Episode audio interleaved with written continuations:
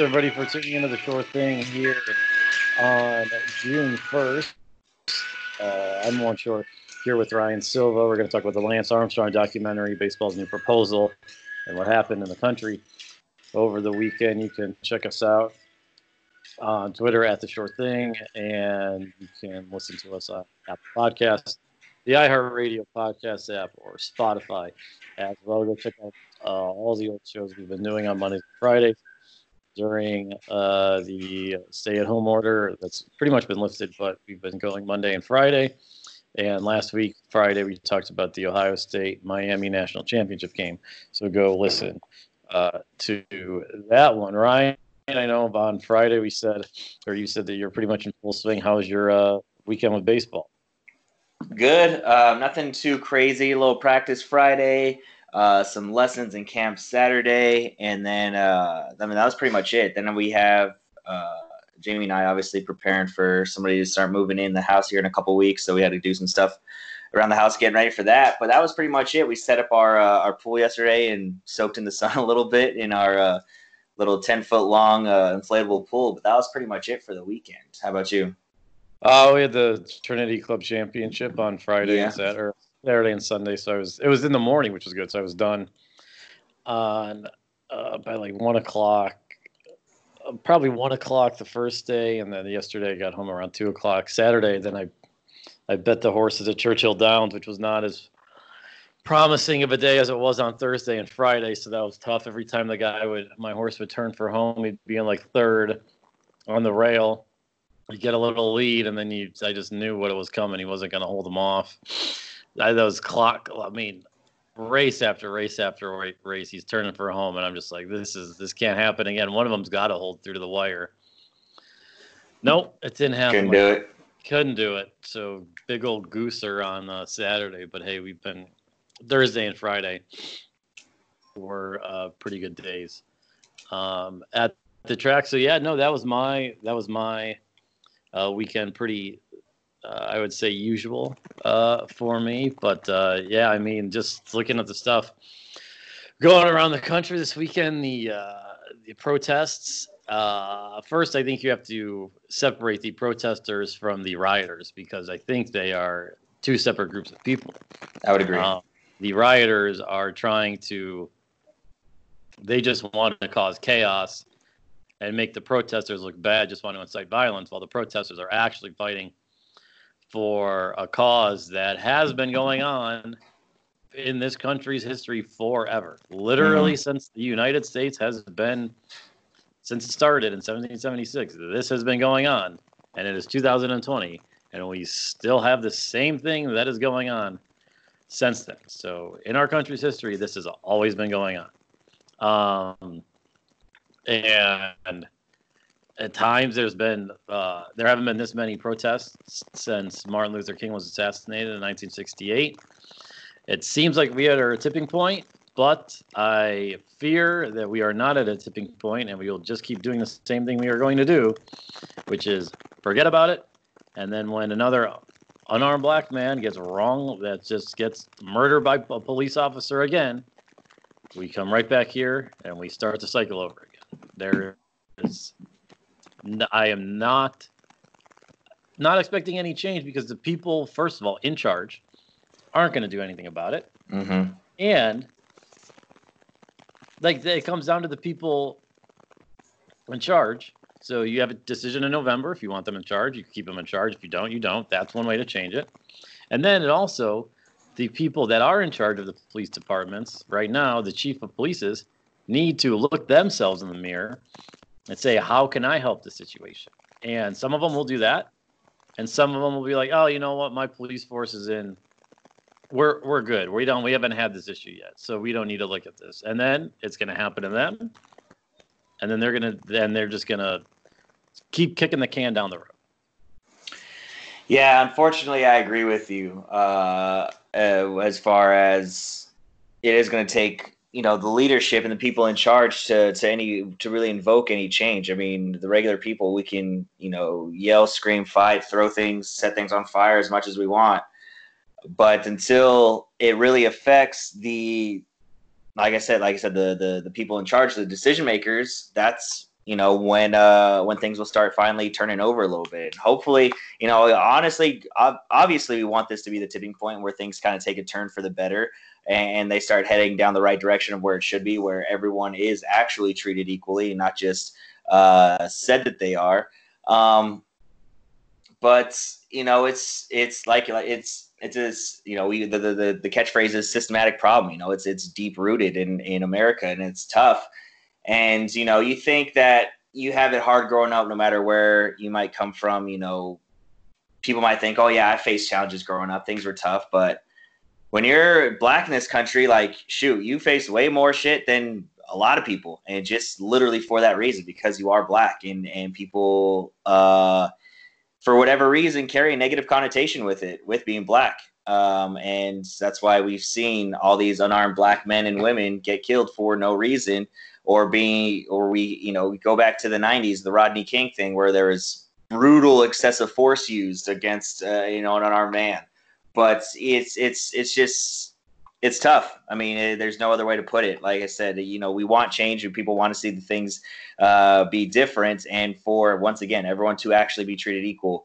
Uh, I think one of the biggest issues, you know, I mentioned the the police chiefs. I think one of the biggest issues is is the training of of cops. You know what I mean? You look across the country, there's a shortage in cops in almost every city, and so what are they going to do? They're going to take anybody they can get who's going to sign up and, and, you know pass the the police training. So are these guys that are the most skilled or the most qualified to be wearing those badges, to be carrying guns, to be uh, policing the streets? Probably not. And when you get people that are bad at their jobs, this is what you're going to get. is is unfortunate when it's somebody as important as uh, policing and carrying out the laws.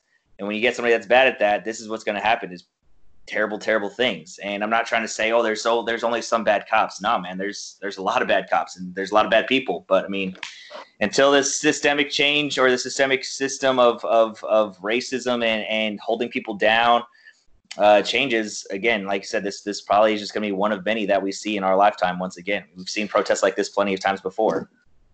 The police are not helping the case in these protests. Protests, uh, definitely not. They're they, escalating it oh, I was yes. They are in like there will be a peaceful protest. One example was the one in Dallas on Saturday afternoon at City Hall. They were just around City Hall doing the protest, and then the police come up in riot gear and start throwing smoke grenades and all this other stuff. There was no need for that. Mm-hmm. They were just peacefully protesting in New York. Oh, there's someone on a putting a they put a barrier in front of a cop car. Then he just drives into that, and those people scatter. Like the police are not helping the scene. They're not helping themselves. And with these peaceful protests Saturday night in Minneapolis, I understand there's curfews going on. Okay, I understand cities have put curfews in.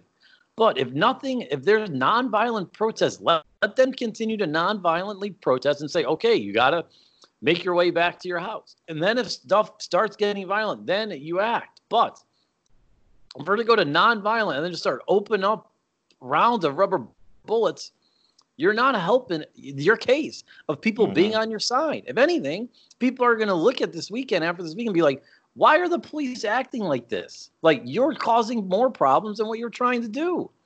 You're not you're not protecting you're not protecting the people. You're hurting them. You're hurting them. And they're part of the biggest problem of what happened this weekend. And then there are the opportunistic people like the anarchists that just want to see mayhem, and that's what they're doing with the looting and all that other stuff. Okay. And I've seen a lot of businesses, and they're right. Look, is looting the right way to get something done? No. But you know what? People complained and bitched and moaned for years when they went silently protest. Okay. Guess what? They didn't like that. Mm-hmm. what are you supposed to do? Now you take to the streets and silently protest. You don't like that. People violently protest. You don't like that. You know what it comes down to? people just don't want black people protesting social injustice in the country. Okay? Yeah. They don't want to hear it. They do not want to hear how black people have been held down their entire lives. We put them in the worst neighborhoods in the city, and we're like, oh, we're not going to help them out. We call it the hood for Christ's sake, okay? You don't call a white neighborhood the hood. Call black neighborhood the hood, okay? There, they don't have the houses that are as nice as everybody else. It's a terrible place to live if you're you don't want to live there. They can't get out of it because they're working three jobs. They're at they're at a um, they're at a disadvantage from birth. Okay, and people just don't want to hear about it because most people haven't helped the situation and haven't tried to help them out. And so if you peacefully protest, you take to the streets, whatever you want, people just don't want to hear it. And that's the problem. So anybody who had a problem with Colin Kaepernick taking a knee has no business saying they have a problem with people going to the streets because you are part of the problem. And if you don't realize that, then you know what? That's tough on you. But that's that's the biggest thing here. They just don't want to hear people protesting about blacks having a disadvantage their entire life. And it's it's it's honestly it's disgusting and it's a shame that you just like, oh, you know what? I don't want to hear it. I don't care. Blah blah blah blah blah. I want to go live in my own bubble. You're a bad person in my mind. Yeah, no, yeah, you're uh, hit the nail on the head. Uh, I'll admit, when the whole Colin Kaepernick uh, peaceful protest first started, I wasn't a huge fan of it. I didn't love it. I, you know, but I, I mistook it for what it was. Um, you know, I was one of those that that thought that it was, you know, disrespectful to the national anthem, to the American flag, things like that. But then once you really peel back the layers and just don't take it at surface level and realize that he was protesting the police brutality that we're still seeing, then you're like, yeah, that's a hundred percent the way he should be doing it. And then when people are saying, mostly white people, oh, it's disrespecting the military, it's disrespecting this, disrespecting that, it's like, well, guess what? You ask anybody that fights in the military, they'll say this is his First Amendment right to, you know, freedom of speech, and this is what I fought for. So this is what I wanted to do. So you get the back into the military, and then you realize that like again people like to use the the uh, the analogy of going on a hunger strike you're not you know protesting food it's it's for other things. And that's that was one of the biggest things the light bulb moment of like okay this this, this i stand by what what he was doing. You know what i mean? Uh, was it the most ideal? Who cares? That was his way of doing it. He used his platform he knew that there was going to be tons of eyes on him and he got tons of uh, players across the nfl to do it and then like you said nobody liked it well, guess what? Now they're flooding to the streets. Yes, businesses are getting torn down. Buildings are getting set on fire. They still don't like that. I don't like that. But guess what? You didn't like this, so now you get this. Which one did you prefer? Like you said, they'd rather just keep the uh, keep the African Americans down, keep the black people down, uh, and try to uh, limit their integration, I guess, into white culture, into white neighborhoods, things like that. And it's you know it's tough. It's brutal um, to see because we all are human. We all are should have these unalienable rights that are given to us under the constitution. But unfortunately that's just not the case. And that's the biggest issue you know that that we're facing is is that's what needs to be fixed first and foremost. And then hopefully the police brutality and stuff like that follows along with it. I think i think the police brutality is kind of what puts us on the pedestal and what brings us to light but obviously, they want that gone. But I think what they want first and foremost is just truly equality and treated being treated equal, no matter the color, race, skin of your, you know, of whatever you may have. And like I said, white folks probably just don't want to hear it. They don't want to hear it whether it's silent, whether it's loud, thumping down their streets. They just, they just, there's a lot of white folks that just don't want to hear that. Um, and the thing I, th- the problem with the Kaepernick thing, the messaging was off from the start because people forgot it was a compromise with Nate Ebner, who was in the military. And when Ka- Kaepernick first sat down, he didn't like that. So they came on a compromise of a kneel. Yeah. And they just, it just, the messaging got overtaken. He couldn't have done it. The media was just working so hard to trash him. And the opposed, like, it was a messaging issue. But it also, it's just, it's like, I am, I don't know, I don't know what these I have, I've had, I have a very easy life. Most white people have had a very easy life. I don't know what's going on. I know I grew up in a place in in Cleveland and South Euclid that I'm very thankful I did because I at least could like kind of see what my, people were going. Like my high school that I went to was like it was I I think African Americans I was probably forty percent, forty five percent, even if, if not over fifty percent. So I got to see that, and it's look, it's scary when my our my friends or whatever are like, "Oh man, a cop pulled me over," and we're like, "Oh, don't do anything dumb, like make sure recording and stuff like that in case something happens." Just like just like say yes, yes, yes, and then off off you go. If he gets pulled over for a speeding ticket, we even have to. First of all, you shouldn't have to text us saying I got pulled over by a cop, and then we all immediately shouldn't have to say we'll do these things just in case something bad happens because I don't have to do that when I get pulled over by a cop because I'm not uh, sure I might be nervous, but I'm not nervous. I'm going to just get shot or anything Right. like that. So yeah, that's the thing. And the problem is we're lacking leadership at a national level, which is what we really need now. And so it's like whatever the president says is going to fall on deaf ears because he's already he has a track record for his whole life of not caring about African Americans. So whatever he says, even though he tried to say that he's from what I've read, he was like the video. Look, anybody who watches the video of the George Floyd death, that's horrific. Mhm. Okay, no one is saying it. Wherever you are, I don't think anyone has said that he deserved what he got. Anybody, nobody has said that. It's horrific, and that will really shake you watching that. But, like, you got to say something. It doesn't matter who, what you do. You have to say something, and just being silent through this and tweeting out that it's Antifa that's doing these protests and rioting you can't do that. You have you're the leader of the nation. Like we look to you in these times of need and and crisis to just say some calming words. That's really what the nation needs, and you're just MIA. It's it's. I mean, we could go on to talking about the baseball or Lance, but it's just we're we're lacking leadership when we need leadership most.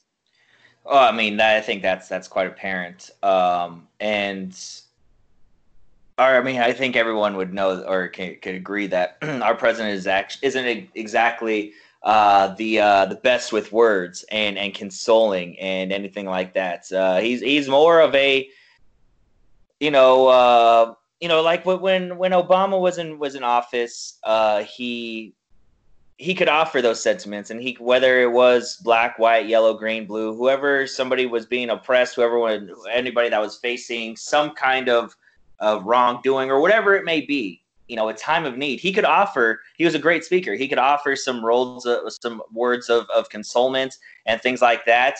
Whereas uh, the guy we got in office right now he's more of, of a hype man. You know what i mean? He, he's uh, he's your rah rah guy. If he wants somebody to to stand up and fight for something those are the words that he'll that he's able to speak with uh, you know without any issue. It's not the ones that can, can calm things and and you know offer like i said consolement and things like that. So that's that's another issue there. Um, so even if he were to speak it would come from such an inauthentic place that i don't think anybody would believe him or uh, again like you said it would fall on deaf ears because it would be very very inauthentic. Um, so you know i don't know what it's going to take today I know what it's going to take down the road, and like you said, that's that's people at the top, people at the top making the decisions that uh, are able to to invoke some change. Yeah, the people can kind of, you know, make their voice heard, but they've made it. They've been doing this. They, you know, like you said, like we said, this is this, this is nothing new. Protests have been going on for years and years and years and years, way back before our parents, grandparents were born. You know what I mean? So it still hasn't changed. It's still shit we're going through. It's still shit we're probably going to go through, and that's the unfortunate part. Is is you know, who knows how much will really get done because of this. Yeah, they have, but they haven't been on this scale since MLK got assassinated. That's True, yeah. Like Right, but 75, 75 cities in America. No, I understand what you're saying, but 75 cities in America had protests this weekend. Like that, Yeah. that has not happened since 1968. I mean, I saw a video today of you know people in New Zealand, like like a, t- a ton Yeah. of people marching down the streets saying Black Lives Matter. Uh, well, and hold on, that's the thing too. It's like the saying is Black Lives Matter. Like how low a bar Michael Che does the stand-up bit. Like Black Lives Matter. That's the bar we're at. Black lives only matter. Like how low of a bar is that? I think I think I need you to to expand on that a little bit because I I just want to make sure that our listeners are out there are are understanding what you're saying. Like we're not saying like like matter. Like, just care about us. That's all we Yes. want. That's Yeah. all they want. Like that's the bar. Yeah. And see, that's what Like, I figured you meant, saying. but I just want to make sure you saying. could. That's Yeah. the saying. Is Black Lives Matter? It's not lift them up. It's not like like live the same life as everybody else. It's just Mhm. we want to matter. We want to matter to people. Like that's such a low bar Right. for us in the whole saying. Yeah, for sure. I saw a good kind of analogy once again. Uh, my stupid brain works with with good analogies like this, and I'm probably going to screw it up. But it was like saying, "Hey, you have four kids here, and one kid comes up to you and says, "Hey, I'm sick, uh, or I, I scraped my knee, I fell. You know, can you t- take care of me?" And the parent looks at him and says, "Well, I see what you're going through, but all my kids matter, so I got to focus on all of them. I can't just give you my focus right now. It's like, no, you take care of the kid that needs the help right then and there, right? You don't just say, well, all I love all of you the same. All of my kids matter to me, but I realize that you have, you know, this scraped knee or or you're sick and need to go to the doctor. But I really got to focus on everybody. I can't just focus on you right now. And that's another thing. I was like, yeah, I mean, that's no parent in their right mind would do that, right? You would take care of that kid. You would tape them up, get, you know, clean them up, take them to the doctor, whatever they need, get them the medicine, and make sure that they were good. And then, yes, then you can go about caring about all your kids at the same time. But until all of them are to that healthy level, don't have any bumps or scrapes, whatever it may be, uh, until then, you have to give, you know, going back to that other, another old saying, the squeaky wheel gets the oil. You got to make sure that everything's in place right with the other, or excuse me, with the one that has the issue before you can go back to caring about all the others all at once as the same when they aren't the same. Uh, yeah, there was one funny thing though. and I know you probably saw this. I did. Woman, I put some miles on my thumb today on the on the thumb treadmill this weekend. I mean, yeah, I put some miles on it. For sure, for sure. The funniest thing though was by far the woman in Seattle walking out with a full cheesecake. Yes, that was. I mean, opportunistic. oh, if, I mean, if you, you couldn't laugh at a woman walking down the street, I assume they looted the Cheesecake Factory or something happened. Whatever, I don't know. But a woman yeah. walking out with a cheese full cheesecake. I mean, that was funny. That was very funny. Yeah, that was. Uh, yeah. um, all right, so we'll see what happens. Uh, I mean, Dallas has the curfew till 7 p.m. Not allowed uh, 7 p.m. curfew. Um, so we'll see uh, what happens in the week ahead. All right, let's touch on Lance Armstrong here before uh, we get into MLB. Uh, so the the four hour documentary, two uh, two week episode, two hours each week has uh, concluded last night. Uh, so I watched the two week apart. You watched them when? Uh, did you watch? When did you binge them? Yesterday or this morning? Yeah, last night. Last night. Uh, first of all, Lance Armstrong is a gigantic asshole. Uh, still, and I don't know why he agreed to do this, because to me it didn't really help him look any better in the situation. Um, because he was just so caught up in the lies of doping. He's like it's like you lie so much you believe it. And i don't know if he got to that point of just believing it but he said it just like became it was natural so it didn't matter. I right. mean, he, he's just and he, he's just he's just not a good guy i'll say. Yeah for sure. I think after watching this um if you already had and I say this kind of tongue in cheek, the correct opinion about Lance Armstrong, it just kind of confirmed that. You know what I mean? It didn't, you know, kind of kind of in the way the Michael Jordan documentary did for him. It was like, uh, yeah, this is who Michael Jordan is. This is got exactly who we thought he was, and this just kind of confirmed it. And that was the same way for for Lance Armstrong. He, um, I mean, I think he was just. I don't know if he was an asshole out of necessity because his life growing up wasn't great, but you could tell, like at 15, you knew exactly who he was. You know, I mean, funny enough, he went to the, so I didn't know he grew up in Plano. I thought he yeah. was from, I thought he was from Austin. So he went mm-hmm. to the same high school that Jamie actually graduated from. and, right? Yeah, and that's where uh, uh, my my sister currently goes. And all my brothers and sisters going to go through there, and she goes, "Oh, he's just like your typical like Plano douche." Because she was watching with me, and I was like, "Yeah, I guess so. I mean, you would know better than me." So it just kind of seemed like he, that's just kind of how he's always been. And the fact that he was, I mean, you heard his friends talking at the beginning of of the uh, documentary of like he always had to do everything better than anybody else. It didn't matter. Like, and and everybody knows that one friend that's like, you know, you throw a ball, you know, 50 miles an hour. Oh, I'm going to throw a 51. Or I just hit a ball to dead center field. Oh, I'm going to hit the ball over the fence. You know, whatever it may be. And it's like, bro, just let it go. Like, we're just trying to, out here trying to have fun. So I think in that case, it's just always kind of been, been in Lance Armstrong just to be a dick uh, uh, from the jump. And he really hasn't changed his colors. I mean, the cheating started early on, like I said last week, when his wife or when his wife, when his um, when his mom forged his birth certificate. Yeah. To get him in the thing, like she but was like. See, I see, I think that's a different kind of cheating. While I agree, it is still, still, it is still cheating. Right? yeah, yeah, yeah. Cheating. It's different but, than actually performance enhancing, but guess what? They still cheated to get him in the race, and she enabled him every every step of the way. Yeah, but you know, like the reason it's different is because he's not gaining any competitive advantage. You know what I mean? If if anything, they might you might, might say that it's a disadvantage because he was 15, you had to be 16 or whatever it may be. But I agree. I agree. They enabled him and and allowed him to do that. Um, so I thought it was funny. They asked him when was the first time you doped, and not when was the first time you cheated. And you know, he kind of he even then kind of gave like a convoluted answer. It's like well technically it was 21 but like early on i did stuff but it wasn't illegal and like I, if i tested for it like it would have been okay but like you know it's right on that line so i mean from the beginning this guy has never never been clean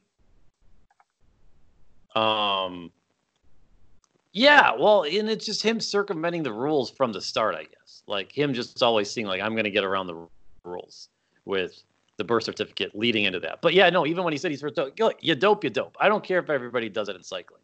You dope, you dope. Okay? Mm-hmm. Like there was the one teammate I think he said, I can't remember, he's like, I'm just not gonna be on the team because I'm not gonna do it.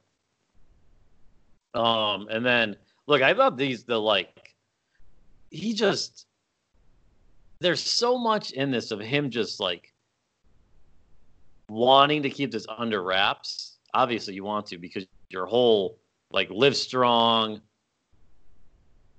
Uh, I will say I do agree with him that like he used cancer as a shield, like oh yeah, all the time, all the time. When he's like, oh, I have cancer. Why would I ever do that? I this mm-hmm. is this is like using that as a shield is is like I get it, but come on, you gotta the shtick, as the one writer said, the cancer shtick it gets old after a while, and you keep using it in the same situations. Yeah, yeah, no, I mean he definitely used that to his advantage. You know, as much as as having cancer can be used as an advantage, but yeah, he was definitely able to jump behind that and protect himself of of not only a am I Lance Armstrong, this great American hero that wore the Tour de, that won the Tour de France, but I did it after beating cancer. You know what I mean? And and so now look at me, and I'm doing it clean. We're in the dirtiest sport in the world, and guess what? I'm doing it clean because I have cancer or I had cancer. Why would I try to affect my body in any other way?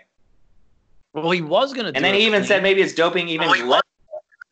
What's well, that? Gonna, didn't he say like he was going to do it clean when he came back, but then he just got burned? Like yeah. the first, or he got burned in like the first stage or second stage. And he was all right. Let's get back the EPO. It. Yeah. So like he was going to do a clean after this time, but he goes, "Oh no, I'm not good.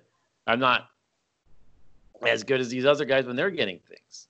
And then just like the whole Floyd Landis thing was pretty wild that's another thing. Floyd Landis, he's still a bitch. I didn't like him back in the day, like when like when they first started going at it, and I still this confirmed my. I just don't think any cyclist is a good person. Any cyclist? Yeah, I'm gonna. I'm because it's the dirtiest sport in the world. But does it? You can still be a good guy. Yeah, no, I know that. I was that was a little hyperbole, kind of tongue in cheek. But Floyd Landis is still not a big fan of that guy either all right. Um, I mean, I just am surprised. Like, first of all, they'll never, like they said, never have a relationship. Um, I was watching it and I was like, through it today, I was like, why am I even watching this? Mm-hmm. Like, why do I care about? I don't care about Lance Armstrong. Like yeah. the Live Strong stuff was fine. The ratings for this were not very good. I saw the first episode. Um, but it's like, why do we need more on Lance Armstrong? He's just defrauded people his entire life as a pro cyclist. Yeah. Like, if he's not a pro cyclist and seeing all this success, Live Strong is not what it is. And look, the foundation did do a lot of good stuff. Yeah. Um, that's like beside that. We're not talking about that. It's like he did some good stuff there, and he should get credit. I really do believe like he just did that because he cared and like wanted to help people out.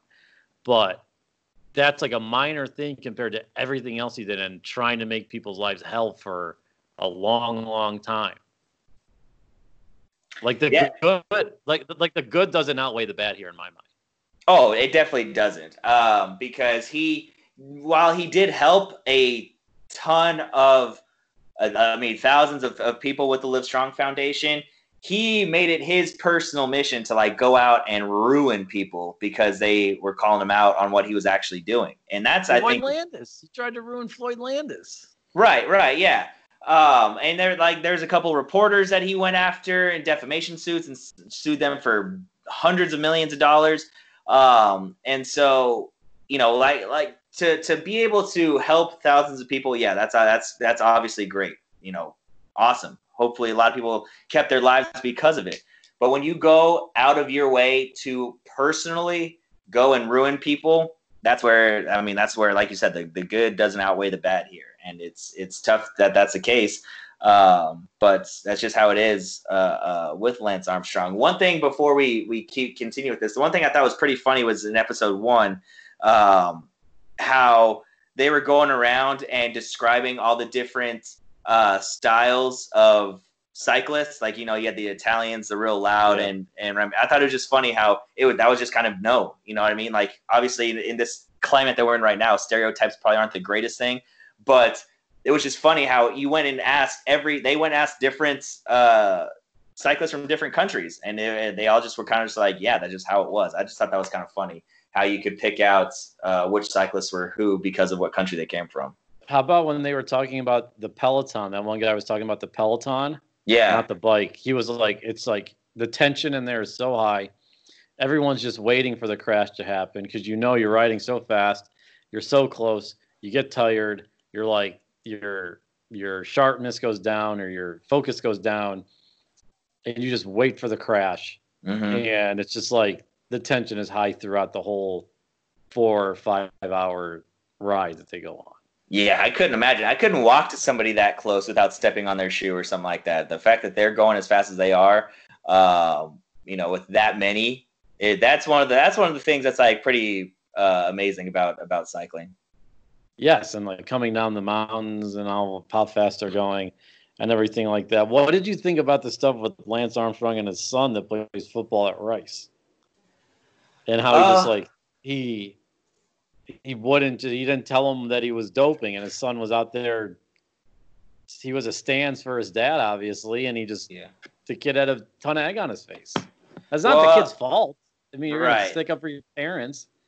But I mean his reasoning of saying why he didn't tell him the truth was he never asked. Look, that's not to me. That doesn't that doesn't pass the smell test.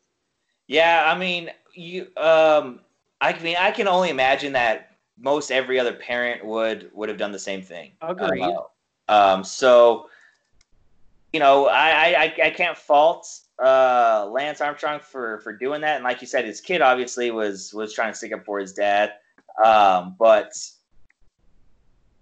you, you can't fault him in that case. I mean, as a parent, you probably want to be the best version of yourself to, in your kid's eyes. Um, so if you told your kid, "Hey, I'm a cheater," I mean, how's that? How's how's your son supposed to ever respect you ever again to that level? You know, I mean, sure, they're still gonna respect you because you're their dad, because whatever but you always want to try to be that best version of yourself to towards your child and, and, I think that was the case there so I mean I don't I don't fault him there it's just unfortunate that it did come out and his kid ended up looking up kind of look ended up looking kind of dumb for sticking up for him well I was just gonna say like what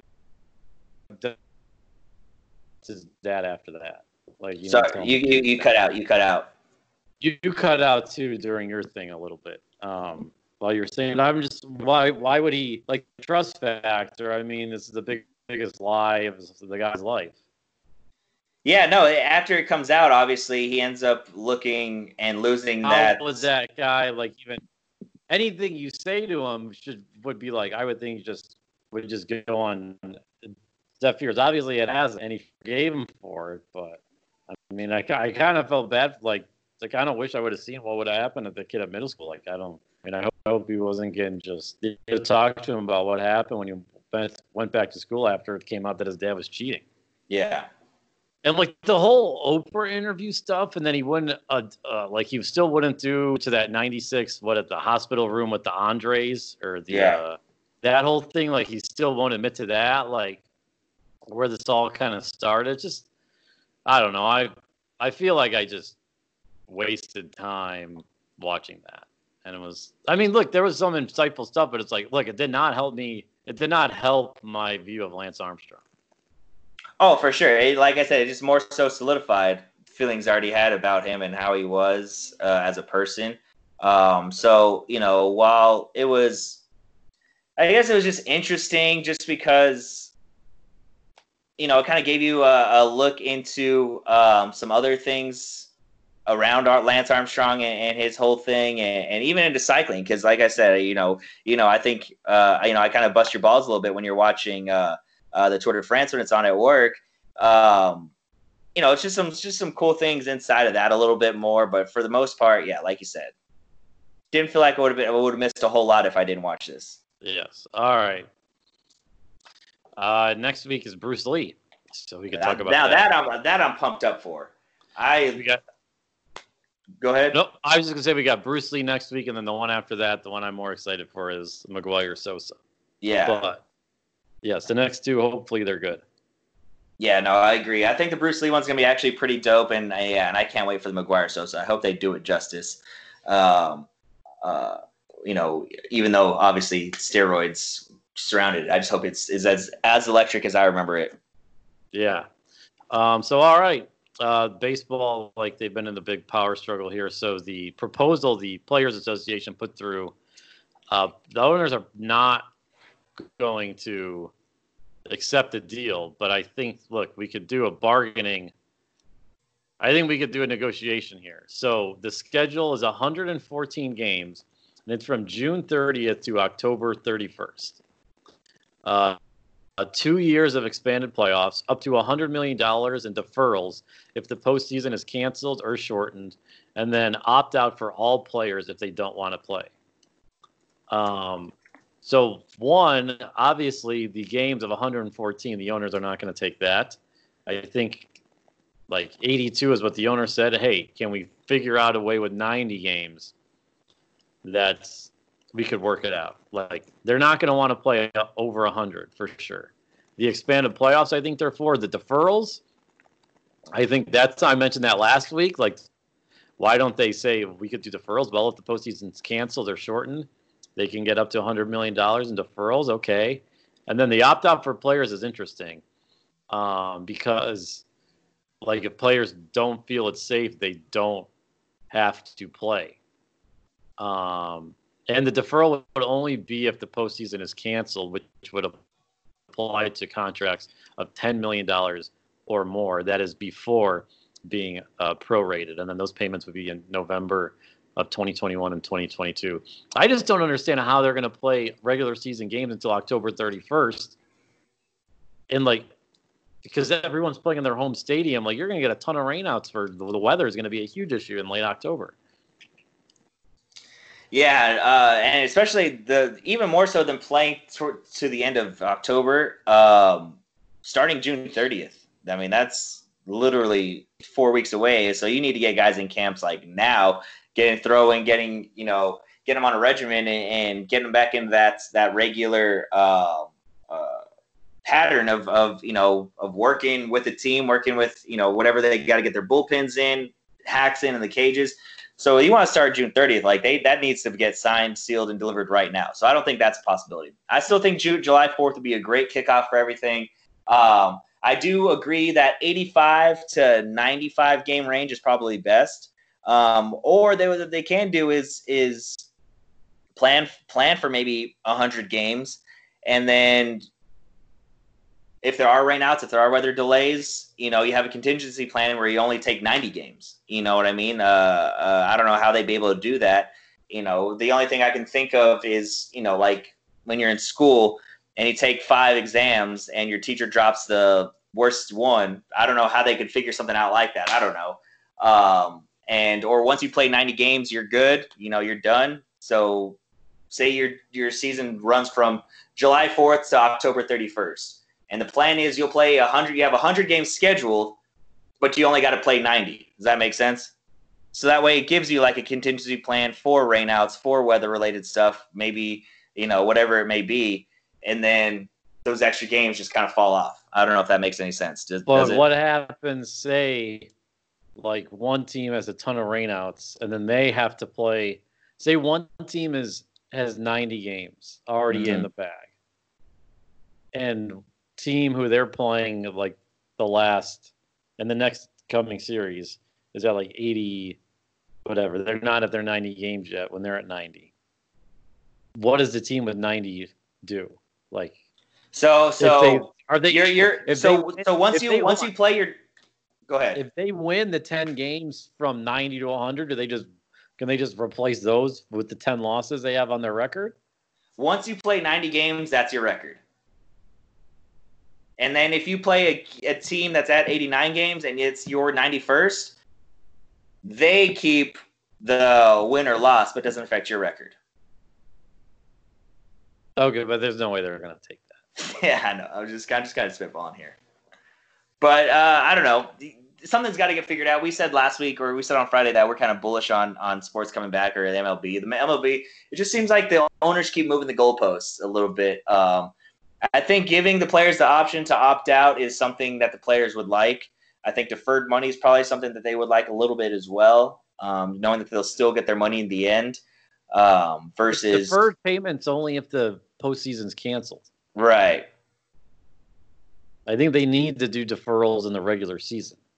Yeah, I think that's I think that's probably going to be a, a, ceiling point for uh, for the players. Yeah, that's a good point. I'm glad you reminded me of that. Yeah, if if if I think there needs to be deferrals agreed if for the regular season for whatever reason. Um, I don't know. I don't know where they're at though. I'm like, are they really going to play baseball till Thanksgiving? I mean,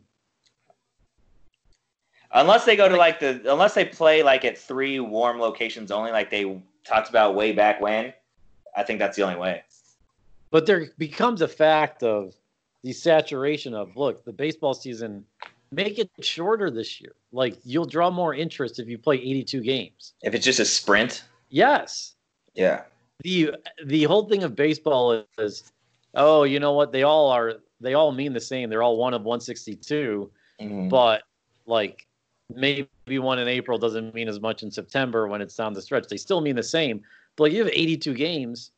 Every game is pretty much like matters more than just in the 162. Yeah. It's more more people will probably watch, say, early on to see how things are going. Like you get down in a hole early, it's going to be really hard to come back from that. So I, I, like I don't get like I, I the players obviously want to play more games so they get more of their salary. Totally get that. But for like the betterment of the game here, it would probably be better off for this year if you just played like half the season. Yeah, I mean, play half the season and then just pay them their normal game checks. I don't, I don't see why that's so tough uh, to uh, to to come. I don't know. I because the players want to play more. And, and, like you said, rightfully so. I agree. I mean, that, that shouldn't be an issue. Um, this is what I want to know, though. If if if no season gets played, if no baseball gets played at all, does that mean that everyone's contract extends another year? So if you signed a contract through 2025, now is it going through 2026? No, they said at the beginning of this when the and if they said when they signed like the prorated deal they signed a deal in March where it said if we play game,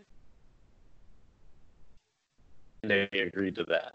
Okay. In that agreement, it said that no, you will accrue a year of service time. So Mookie Betts is a free agent. Got it. They're, they off they go. Yeah. So it's like another year, but you just didn't play. Yeah. Interesting. So that really throws a wrench in like a ton of teams' plans. Oh yeah, for sure, for sure. I mean, I think the Dodgers are, are probably uh, suspect number one there.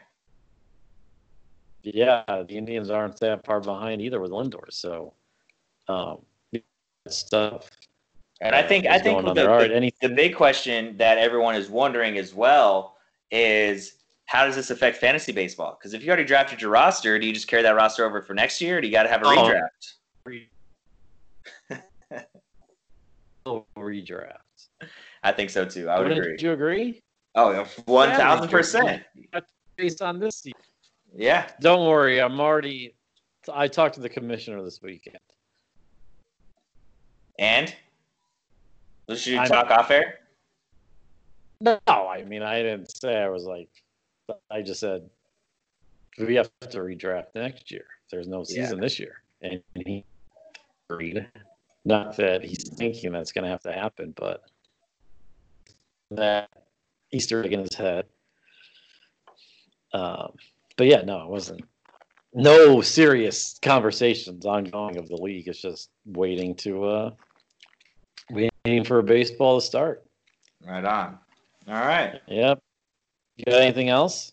I think that's it. I mean, not not a whole lot going on in the sports world. Sports world, not a whole lot that mattered. Uh, I would say, um, you know, with with the the current Yeah. climate we're in. Uh, ballsy, ballsy finished to uh, to a big The game Bugs? yesterday. Boy, like it. Look, I tweeted out everyone should want a manager like, or everyone should want a head coach like Doug's.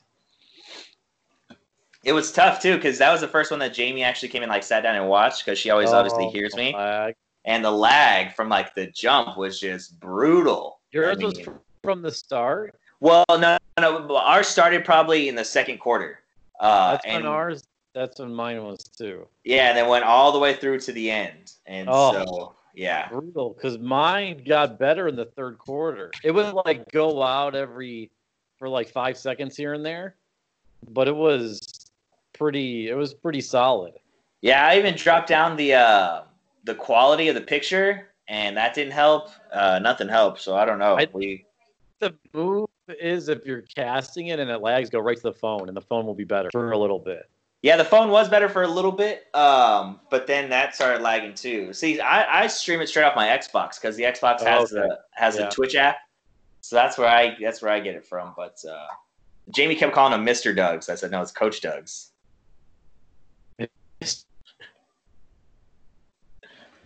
So My roommate though thought I was I was yelling at the TV early on. mhm. I think RB was open on a play. Oh, yeah, R.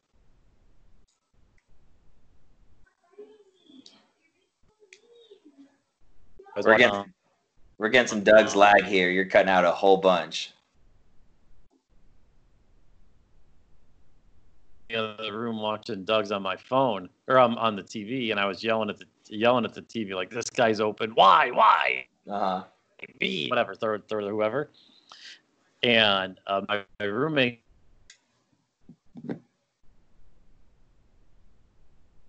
It's not as bad though as on Saturday. I came home, didn't realize. Um, I was just home, home, whatever,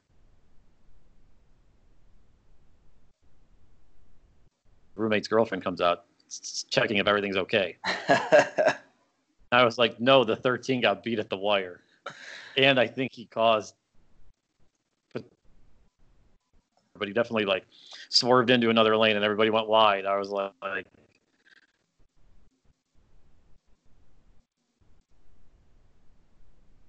he wouldn't have switched the whip. If he would have kept whipping on the right instead of switching to the left, the horse might have won.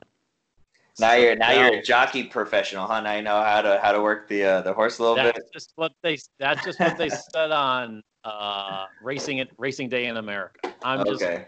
just Just repeating? what they All right. just repeating what they said. Now I don't know if that was true, but look, it was. There was evidence of when he went to the left, they started drifting over. So, I mean, they were right. They Yeah. would know. They would know more than. They would know more than me. Um, but all right. Uh, I think. All right. If you made it through, I appreciate it. Uh, the audio, we were cutting in and out throughout. Um, so sorry about that, but we'll be back.